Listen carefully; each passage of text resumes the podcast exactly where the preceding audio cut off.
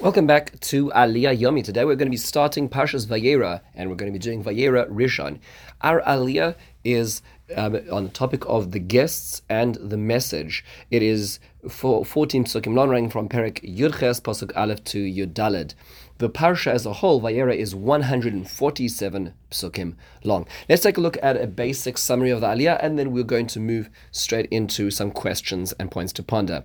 So we hear that Avram Avinu is sitting in Elonei Mamre, the area of Hebron, and he is, and Hashem appears to him as he's sitting there in the heat of the day. He lifts up his eyes. He sees that there are three people approaching him. They're standing. They're waiting off um, um, on the edge. And he goes and he runs in to greet them. And he bows and prostrates himself to the ground. And he says, Adonai, or and we'll see in a moment what that means. Um, Please don't leave me, addressing this master. And he then says, let, let me give you a little bit of water. You'll stay under my tree. I'm going to give you some food to eat. Please, this is the perfect time. And so they agree. And and uh, Avram goes and he runs back to the tent and he tells Sarah to start making the cakes. And he goes to the he runs to the cattle shed and he gets the, a, a, young calf and he gets ready and he starts preparing preparing butter and milk and all these all these th- things that are happening while he's preparing to host and they sit down and they eat um, as they're eating, one of them, one, they they say to they say ask where is Sarah your wife, and he says she's in a tent, and they and this this individual, one of these um, individuals say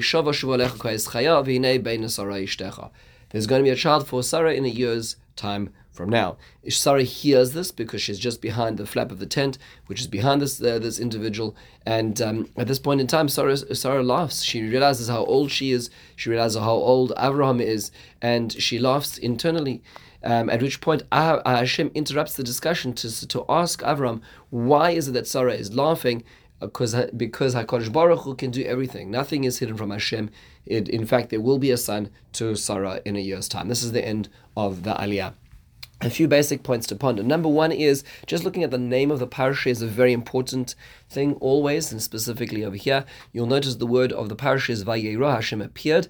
That, actually, the root Vayera um, as the idea of appearing appears no less than, or seeing appears no less than 15 times in our parsha, and it appears uh, in the form of fear as yirah another five times. It seems to be very much what's called a mila mancha, which is a, a foundational word in the text of our parsha.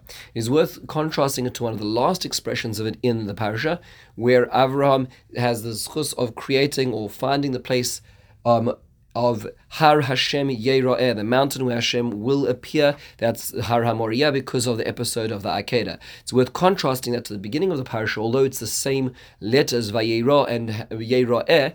In fact, it actually means something quite different. Here at the beginning, Hashem is the active agent appearing to Avram, who is passive waiting, whereas the end of the parasha, Avram's actions catalyze Hashem's appearance. So perhaps part of the journey the parsha is trying to describe is the journey between the vowelizations, being a passive recipient of Hashem's presence and being the active welcome of Hashem's presence is the journey Avraham is about to face in this parasha. Worthwhile understanding and seeing what happens in between to get to that point. Another question: Who are these visitors who are who are coming to Abraham? So Rashi explains, as all Mepharshim do, that this is these are three angels. Why three angels? Rashi explains that no single angel can perform two tasks. They have a specific mission, and therefore there are three for three reasons. One is to give the message to Sarah about a child. The next one is to do, to destroy Sodom, and the third one is to heal Abraham. Rashi then comments that the one who's going to heal Abraham, it then turns into the one who's going to carry on give to to save Lot ultimately. So the one who gives the message for Sarah is going to disappear, and the remaining two are going to continue on to Sodom. But didn't Rashi just tell us that an angel cannot do two jobs? So how can the one that heals Abraham be the one to save Lot? So it seems that healing and and saving see fall into the same category and is, is a mission which can be shared and continued. That's what seems to be evident from this Rashi. Now, basic question: Can human beings see angels. Most of the Mepharshim assume yes. Most of the Mepharshim assume that the angels, in some degree, were able to conform to the normalities of this world, so that the physical eye could see some sort of physical form, even though they themselves were not actually eating. However, there are a small class of the Mepharshim, uh, as as most famously known by the Rambam. The Rambam in Moreh Nevuchim in Chelik Beis, Perik Mem Beis, tells us that actually this entire section in the parasha was all a prophecy. It never actually occurred. Avram was not serving guests. There was no meal that was made. There was no conversation to be had. Sarah didn't laugh in this way. This was all a prophecy. The reason the Rambam uh, uh assumes this is because the Rambam understands that a angel is a purely spiritual being, and a purely spiritual being cannot be perceived by a physical being. And that's why the Rambam, in understanding what Olam Haba, the world to come, is, understands that it will not be part of with the body. The body will not have a place in that because it cannot perceive physicality, spirituality with its physicality still attached.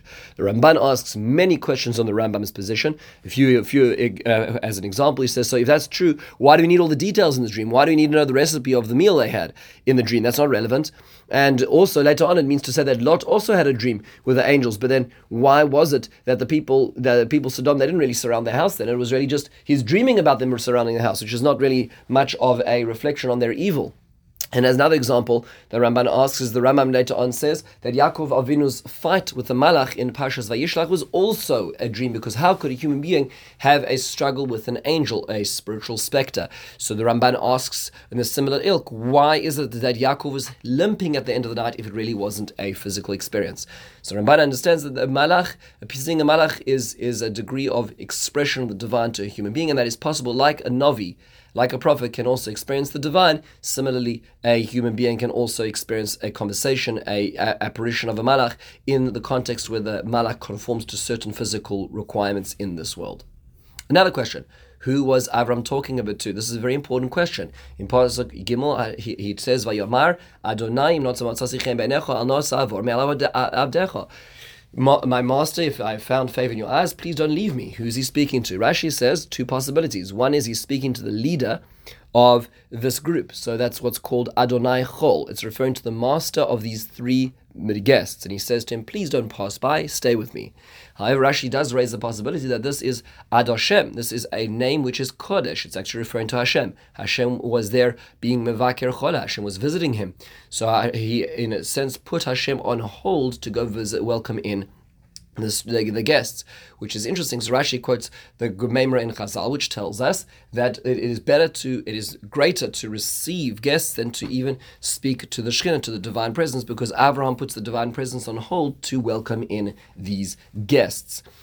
If one thinks about it a, a little more different, uh, uh, uh, differently, Sivan Rahav-Meir made a very beautiful point um, a, a, a, few years ago, where she says she made the, the interesting point is that perhaps what's being said here is that Avram is saying, I'm about to stop speaking to you directly in a dialogue, but I'm supposed to, I'm going to start representing you. I'm going to now turn my mundane life into an act of mitzvah, into an act of spirituality. Hashem, please don't leave me as I continue to exemplify you. As I do what it is that you want me to be doing in the world, don't leave me as I express that. That's what's being said to, the, to Hashem, which is a very profound way of looking at our lives if we so let ourselves be the platform, be the vehicle for such conversation.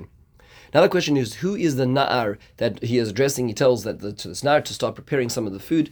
So Rashi says this refers to Yishmael. He's being mechanechim. He's educating him. It is interesting to note that one of the prime characteristics of the Arab world, which is the outcome of Yishmael, is hospitality. If you go to a Bedouin, the, the Bedouins, you can visit them in Israel today. And hospitality is one of the prime characteristics. Guests will ta- be taken in for the first month without any questions being asked. Hospitality, it comes from here. And finally, why was it that Sarah was laughing? Why was this worse than Abraham laughing at the end of last week's parsha that she has to get reprimanded? Many answers, but one fascinating one is that of the Chochma, Rav Meir Simcha Dvinsk.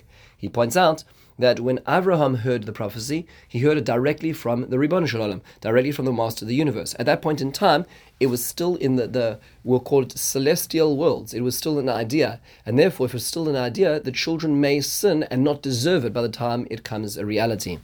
However, When Sarah heard it, she already heard it from a malach, she heard it from a, a, a angel, which was a lower level of expression, which you may think therefore is less meaningful, but actually it's more meaningful because the idea, the prophecy has crystallized further into this world to the point that it can't be retracted.